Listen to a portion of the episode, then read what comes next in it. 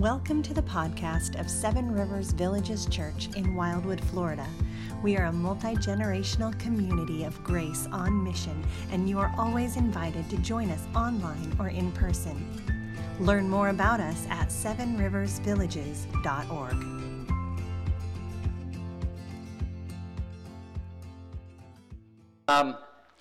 So right in the middle of your Bible, looking at what is an interesting psalm, very different than some of the others.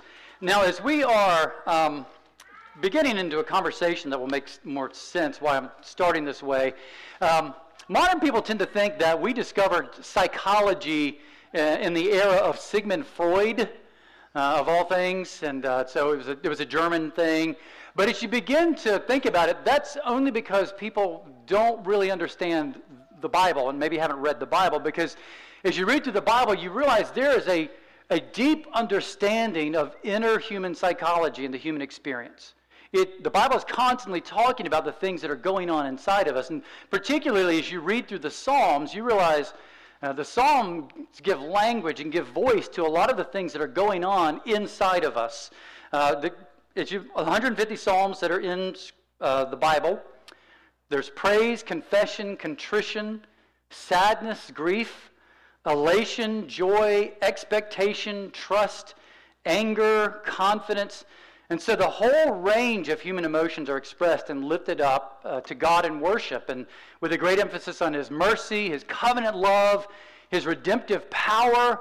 And so long before Sigmund Freud, long before Dr. Phil, the Bible was helping us to deal with and give expression to the things that were going on inside of us. And even this morning's passage is talking about something that's really important. For reasons that will become clear as we read through Psalm 88, this psalm has been called by some the dark psalm, because most people say there's not a shred of hope in it. And so we're going to read that this morning. You're all thinking, oh boy, this sounds like a great morning of worship. So if you're willing and able, let me invite you to stand as we read Psalm 88, a psalm of the sons of Korah to the choir master according to the Mahalath Lanoth, a maskil of Heman the Ezrahite. O Lord God of my salvation, I cry out day and night before you. Let my prayer come before you. Incline your ear to my cry. For my soul is full of troubles, and my life draws near to Sheol, the grave. I'm counted among those who go down to the pit. I'm a man who has no strength, like one set loose among the dead, like the slain that lie in the grave, like those whom you remember no more, for they are cut off from your hand. You have put me in the depths of the pit, in the regions dark and deep.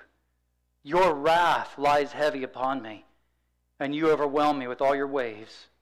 You have caused my companions to shun me. You have made me a horror to them. I'm shut in so that I cannot escape. My eye grows dim through sorrow. Every day I call upon you, O Lord. I spread out my hands to you. Do you work wonders for the dead? Do the departed rise up to praise you? Is your steadfast love declared in the grave, or your faithfulness in Abaddon? Are your wonders known in the darkness, or your righteousness in the land of forgetfulness? But I, O Lord, cry to you. In the morning my prayer comes before you. O Lord, why do you cast my soul away? Why do you hide your face from me? Afflicted and close to death from my youth up, I suffer your terrors. I am helpless. Your wrath has swept over me. Your dreadful assaults destroy me. They surround me like a flood all day long. They close in on me together. You have caused my beloved and my friend to shun me. My companions have become darkness. This ends the reading of God's holy word. He's given it to us because He loves us and because He wants us to understand that love and to understand ourselves. So let me pray and ask Him to bless us this morning. For some of us in this room, Father, this psalm seems very foreign. Talks about things that we don't want to address. And for some of us in here, this psalm seems all too familiar. It has given voice to the things that we feel but don't feel like we can utter and say out loud. And so we pray this morning as we come to this passage that you O Lord, you who understand the brokenness and fallenness of the human heart, human lives, our minds, our souls, that you administer to us the same grace that we have come to expect from you. You're a God of grace and love and wonder and mercy. And so we pray that you would be pleased this morning to minister to this group of people in this room. Would you bless us and be with us? We pray in Jesus' holy name. Amen. Please have a seat. When I told someone last week that I was preaching on Psalm 88, they immediately said, "Oh, you're going to teach on depression." And it shows that they've read Psalm 88 before. It's not a pick-me-up psalm by any stretch. We moved into a house that was, what's it called? Turnkey, thank you. Somebody remember I use that term all the time to describe our house. So all the artwork and stuff is already up, and we had Bible verses up, and not a single Bible verse was up when we bought our house. That was from Psalm 88. They were from other places. But for some of us, it's probably, even though we don't want to talk about it, it's probably one of the most important psalms, simply because it is in the Bible. It is raw in its honesty and portrayal of the dark places that we can go in our minds and our hearts in the midst of a fallen world. And I need to say this kind of a caveat up front, is this is not a sermon about depression, but it really is a sermon about Psalm 88, and which is applicable to that, but we're going to take it in a different place. We're not going to spend our whole time talking about depression. Three things for your outline. One is, why is this important for us as people living in the world? That's the first point. The second is, what is this psalm really getting at and what's it about? And then the third is, how can we bring it into our lives? So the first is, why is this important? Why is this passage in the Bible, why is it important for us? I told you about one student years ago struggling with depression. There was another, and what's her name? I'll call her Stephanie. That was not her name. But Stephanie struggled with depression. She would call me at 2 o'clock in the morning and say she was in a really bad and difficult place, and she wanted me to kind of talk her down from the proverbial ledge. She was not in a good place. And so she wouldn't call me every night, but she had about 7 or 8 people that she would call at 2 in the morning and kind of make her way through, because she was just that deep into despair. And eventually she worked through it, but part of my experience with dealing with this is there are a lot of people who have underlying depression. I have a measure of depression that I struggle with. People I love and know have some measure of depression. So what are the symptoms of this? Well, it comes with, there's fatigue with it. There's feeling empty, feeling disconnected. One definition online was simply this: it's a constant feeling of sadness and a loss of interest. And that's pretty technical, and it's kind of, doesn't really flesh it out. In his book called Depression, A Stubborn Darkness by Christian counselor Ed Welch, he spends the first 2 chapters of the book talking about what depression feels like. And some of you already know, but what was interesting reading those people talk about their struggle with depression, one word came up a lot, and it was the word hell. They said it feels like hell. And now for most of us, we've grown up thinking about hell as fire. And they're like, is it that physically painful? But that's not necessarily the image of fire in the Bible. The image of fire in the Bible is like when you see people outside and they're burning their leaves. They're getting rid of it so it's no longer clogging their yard. And that's the image of fire that's largely there in Scripture, saying people will be removed because of their sin. And they're, it's like when people get kicked out of Disney World forever, they can't go back anymore. That's kind of the image of fire. The image is they've been removed from the landscape.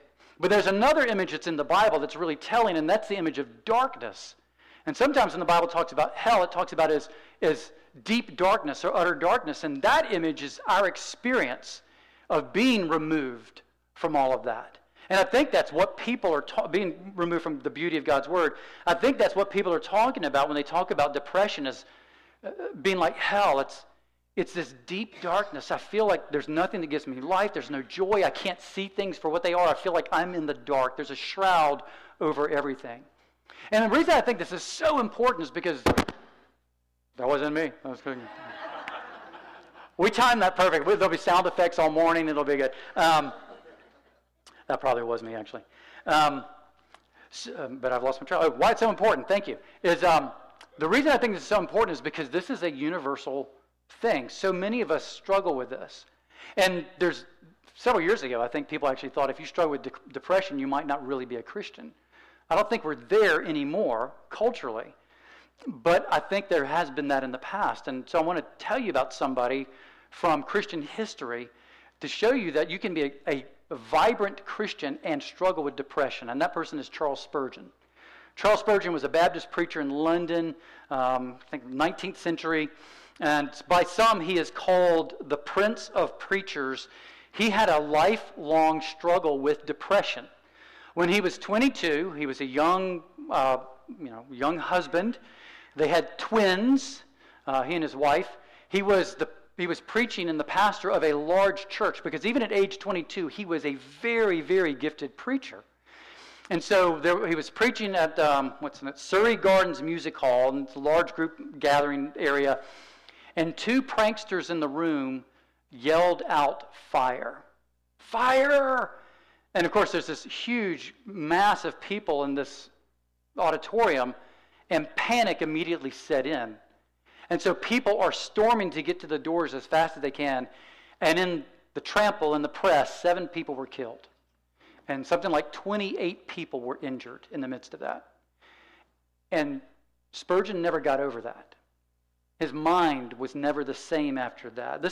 There were stretches of time for 6 months at a time where he was in such a depression and anxiety and fear about even getting into the pulpit that he just wouldn't preach. This is what his wife, Susanna, wrote. She said, "My beloved's anguish," Charles's anguish, "was so deep and violent that reason seemed to totter in her throne, and we sometimes feared that he would never preach again." He was talking to his students at one time because he had people who wanted to learn from him how to be a pastor.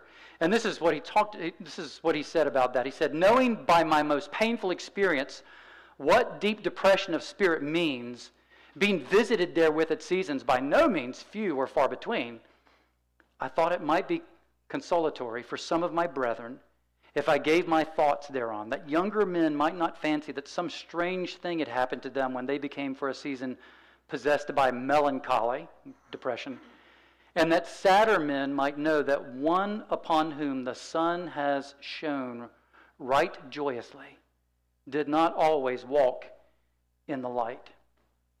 Right? I think this psalm kind of serves like what Spurgeon was trying to do with his young proteges, is wanting us to see that this kind of brokenness and the sadness is real. It's right here in Scripture. And I think because it's in the Bible, it in some ways sanctifies our depression and our sense that we're at rock bottom. He spot on nails exactly this. And the fact that this is in God's Word shows us God knows what we're going through, the deep things, the dark things. And so it oddly sanctifies the struggle for us. But even though this is all the case, I think, and I love that the psalm is in there just for that reason, I think that something else deeper is actually going on here. That doesn't remove our experience of reading Psalm 88, but actually deepens it a little bit. So what is this really about? Okay. The writer of the psalm starts with a statement of deep hope and trust. He says, "O Lord, God of my salvation, I cry out day and night before you."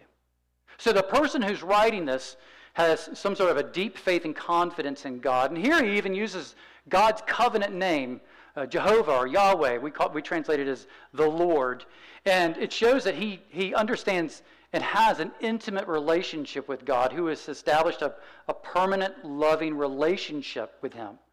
And he knows that this God is a saving God, because he starts off by saying, "God of my salvation." And God always comes through. He's a God whose very nature is love, faithfulness, compassion, pity, power, benevolence, and giving aid. God is tender and compassionate and loyal to his people. In Psalm 116, you read about someone who says, "I love Yahweh, because when I cried out to him, he heard and he delivered me." He's a God who delivers. But as the psalm advances from this first verse, and his concerns and his struggles are laid out, we find that he feels that this God who saves has rejected him. His cries go unanswered. Verse 14, "Why do you hide your face from me?" So he has a sense that God has hidden his face. He's left completely on his own to suffer agony. So God turned away.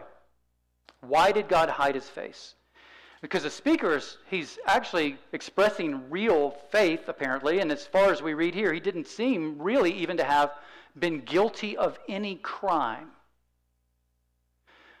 In Psalm 32, we read this earlier, after David had committed sin with Bathsheba, he confessed his sin, and God met him immediately and forgave his sin. Right? When this person is writing, he doesn't mention any sin that he needs to be forgiven of. So as you read through, it's kind of, what's the sin of this person? He doesn't really appear to have any, and yet the sentence of death is upon him. He's counted as those who go down to the pit. Verse 7, he says, "Your wrath is heavy upon me." Why is this person experiencing this if there's not this sin that he can point to and say, I did that? And it might be because this psalm is not about Heman the Ezrahite, per se. It is a little, but it stretches beyond him. And it's not really just about our experience. It's about something deeper. So, bear with me just a moment. We're going to step into the New Testament. You can go there later if you want. Acts chapter 8, one of Jesus' followers named Philip is walking along a road, and the Lord prompts him to go walk next to this chariot where there's an Ethiopian councilman. He's a representative of Ethiopia who's there. He's called the Ethiopian eunuch in a lot of our writings. But Philip is listening as he's reading out loud from Isaiah. And he reads about a place where it talks about the suffering servant.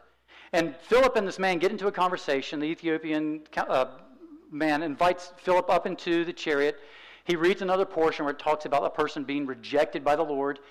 And Philip says, what is he talking about here? And he said, how can I know unless you show me? Is he talking about himself, or is he talking about somebody else? The person that this person is writing, is he talking about himself or somebody else? And then it says that Philip, beginning with that very passage, explained the good news of the message of Jesus to him. And that became the way that we understand the Old Testament. The Old Testament throughout is really about Jesus. When Peter is talking to the centurion, Cornelius, he goes to the Old Testament and explains the Old Testament as the story of Jesus. When in Acts chapter 13, when Paul is explaining the Old Testament, he explains it as the story of Jesus.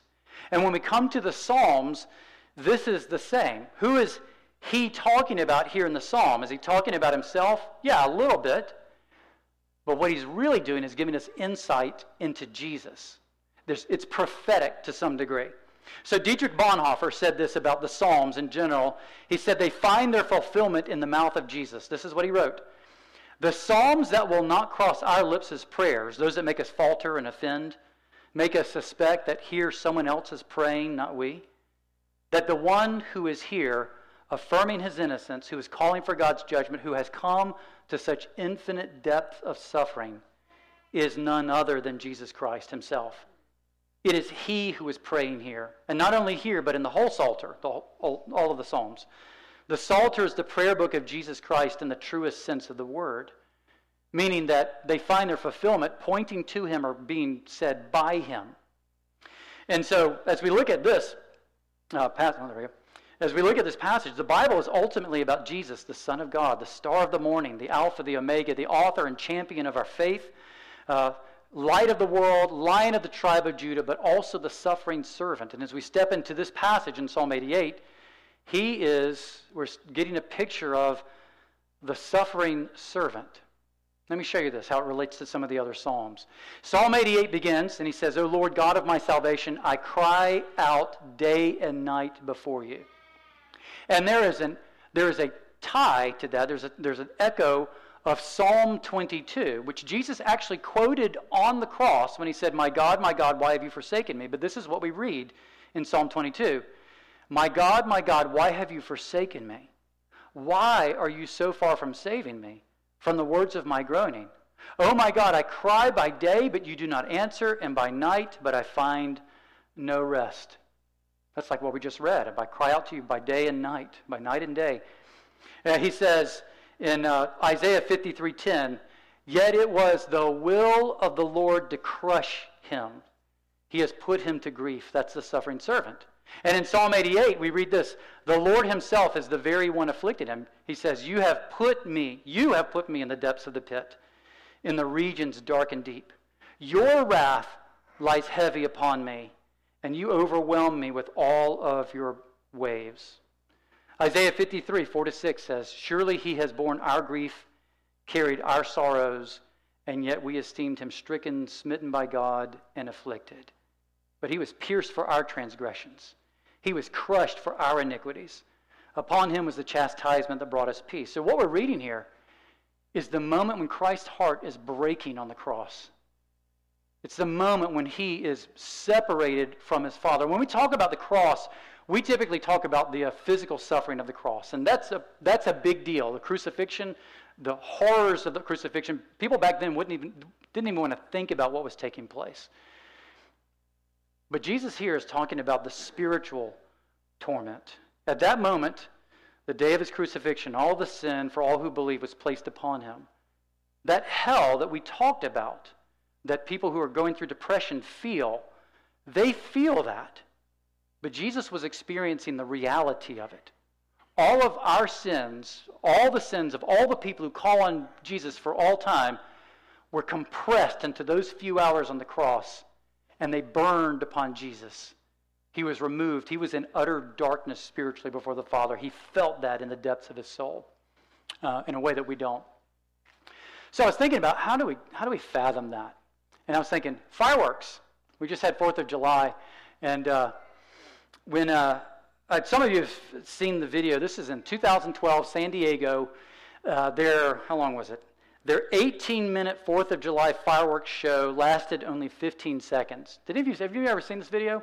Google that. San Diego 2012 fireworks show fiasco. Something like that. Fiasco is probably a pretty good word for them.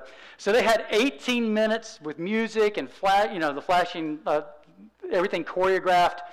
And because of a glitch in the system, all of the fireworks launched and fired within 15 seconds. And so I thought that would be the most amazing thing to see ever, because it's just one pop after another in one little spot, and the cloud, the smoke, everything's getting brighter and condensing right at this particular moment. And as I was watching that, I was thinking about this particular passage in Jesus. The blaze and the fireworks burned hot and fast, and after all the fireworks had burned up, there were no fireworks left. The fuel had been completely burned up. And that's what we're looking at here, as Jesus at that moment experienced the fullness of the blazing flash of the fire of God's judgment for all time, for all of those who call upon him. The eternity of hell that all who believe in Jesus would have experienced was experienced by him. It was compressed to that one moment in time. Now, here's the thing about that is Jesus knew what he was doing when he stepped into that. We read this in Hebrews chapter 12, verse 2, which says, looking to Jesus, who for the joy that was set before him endured the cross. Right? He's looking at the cross, and there's a measure of joy that's coming for him, looking at the cross, and it says he was despising the shame, and he's seated at the right hand of the throne of God. The shame was the cross, the joy was our salvation, and him stepping in on the throne and ruling over us and repairing the world for us. So once Jesus has paid for our sins, there's no more sin for which he needs to atone for us. And for those who are in Christ, there's no more sin left for us for which we need to atone. Jesus has fully and completely paid for your sins if you trust in him. So if you ask, there was a guy named, Michael Scott Horton. That's right? Wally, is that his name? Michael Scott Horton. He had this great quote. He was in his Sunday school class. I think he was like 12 years old. Sunday school teacher asked him when he was saved, meaning when was he converted. And his response was, I was saved 2,000 years ago on a cross outside of Jerusalem. Because that's when the penalty was paid. That's when Jesus paid for all of my sins. So that means today, if you're in Christ, there's no fuel for the fire. It's all burned up. It burned up 2,000 years ago when Jesus was dying on the cross for you. And that means utter and complete freedom for those of us who are in Christ. And no other religion has this. A God who would suffer physically and spiritually and emotionally on our behalf. Why do no other religions have that? Because they're all man-made.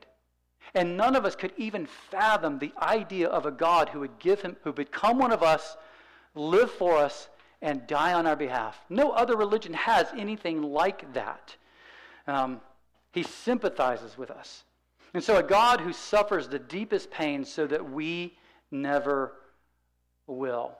And so what we're reading here in Psalm 88 is this is the closest we're ever going to come to experiencing hell if you're in Christ. If you're in Christ, this is as close as you're going to see this and experience this through the Scripture, but that's as close as you'll get.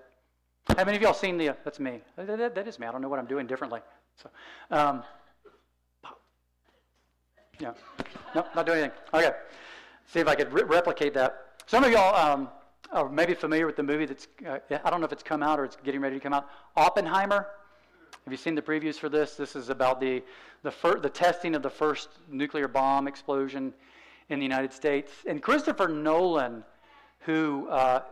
he's done a lot of really big movies. He likes special effects and things in his movies. And this is what he's promised. He's promised viewers that they will be almost physically able to feel the detonation when they're watching his movie. With the sound, modern sound systems and the light on the screen, all the stuff they did, you will basically be able to feel it even though you're not there and in no danger. That's Psalm 88, right? That is us experiencing vicariously the suffering of Jesus by reading Scripture and saying, that's what he went through.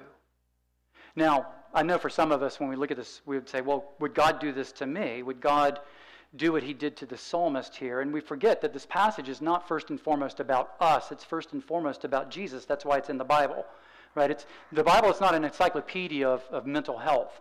He's talking about Jesus, and he's wanting us to pull things out of this. So this isn't about what God will do with us. It's about what Jesus did for us so that God would never do this for us.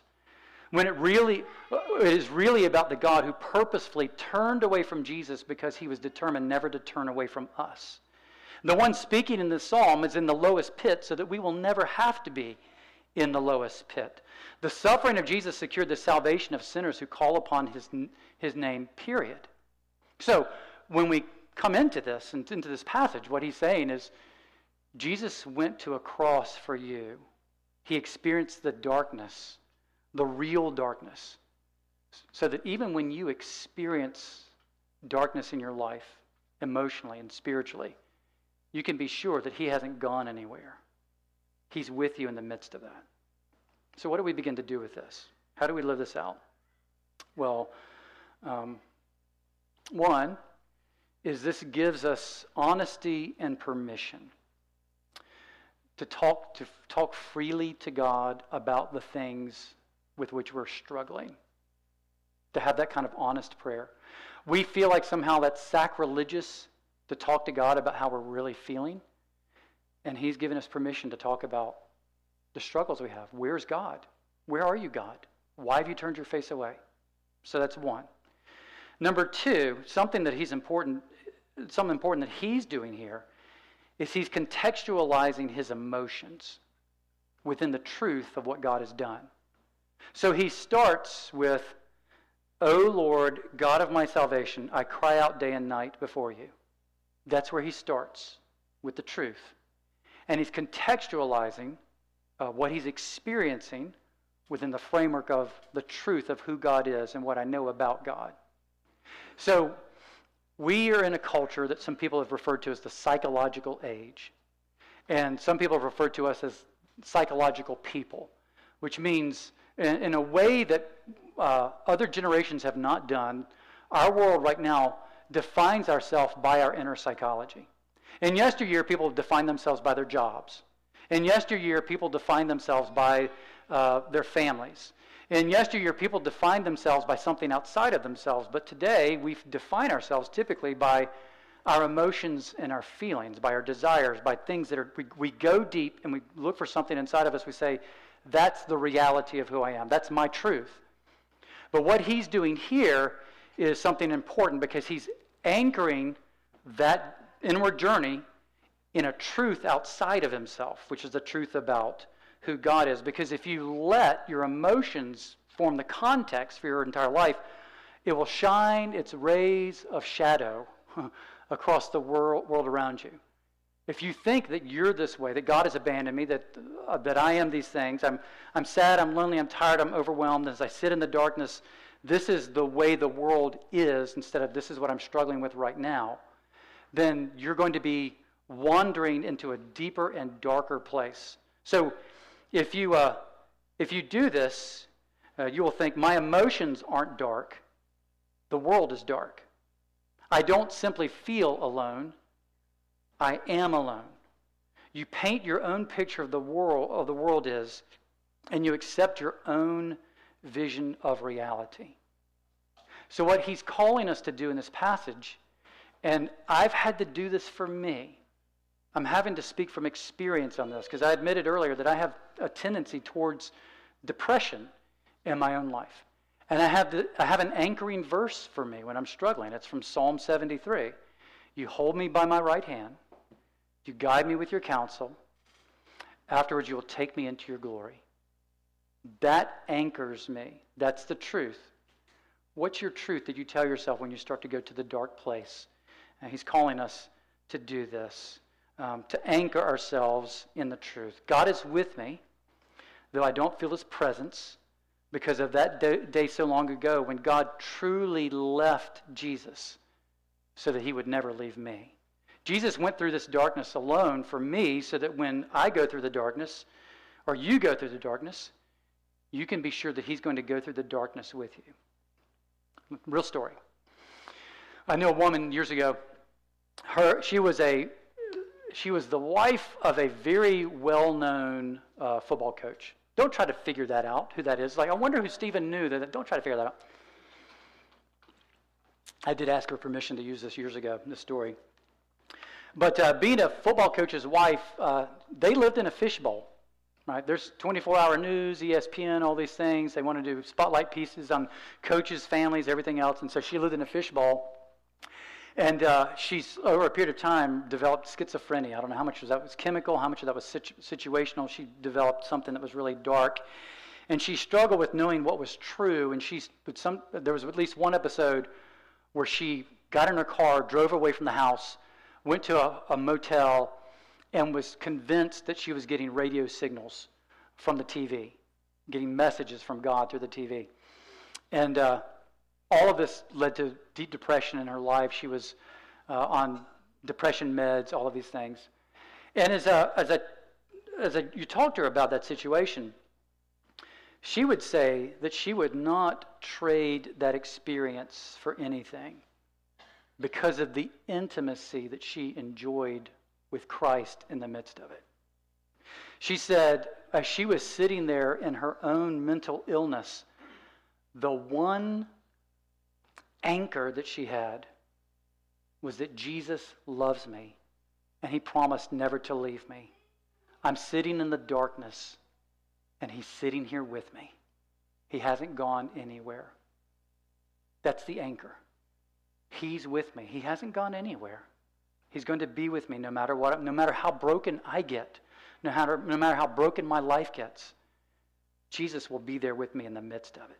Listen to this. This is again from Charles Spurgeon. My dear friend, when grief presses you to the dust, worship there.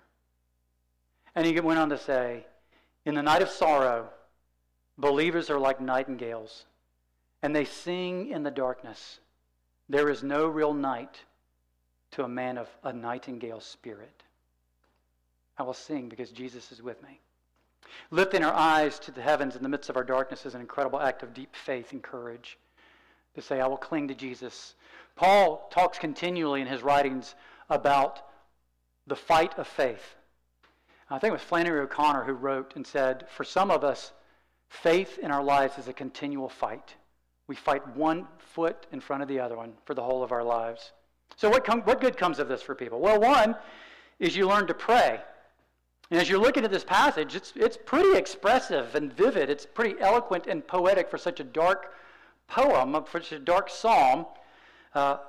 Is it because the person was so poetic? There might have been a little bit to it, but for many of us, darkness is a school in which we learn to pray, because we learn what our weakness truly is, the levels of it, and we instinctively learn to cry out to God because I can't fix this and I have to learn to pray.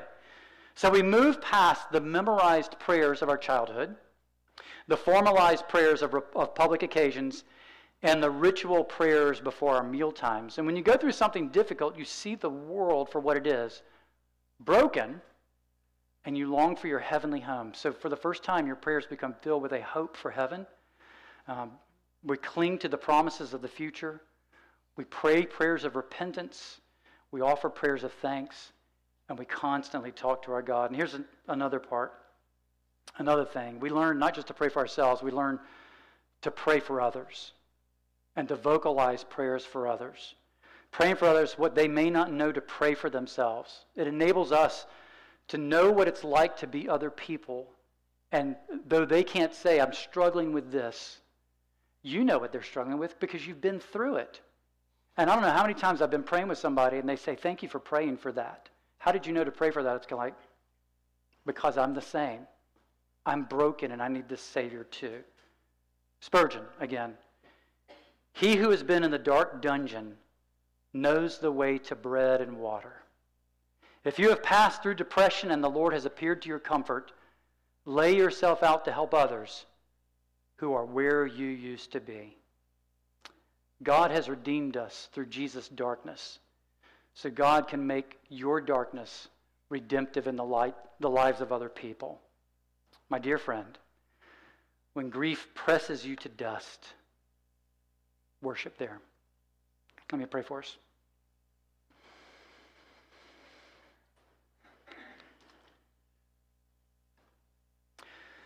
Father, I pray right now that what we just talked about would have the desired effect. That people who are here who are broken and just needed somebody to acknowledge that they too were broken in that same way, they would be encouraged. But for all of us, Lord, my real prayer is that we would see that Jesus knows what it's like to be in the darkness, and he sits with us. I pray that you would enable us to be those who sit with others in their darkness without being afraid of it, but just sitting by just as Christ does. Would you help us to live this out in our lives? And would you give comfort to those who are still in the midst of struggles? Would you bless us? Would you be with us, we pray. In Jesus' name, amen. Thank you for joining us on this podcast, a production of Seven Rivers Villages Church in Wildwood, Florida. Learn more at sevenriversvillages.org.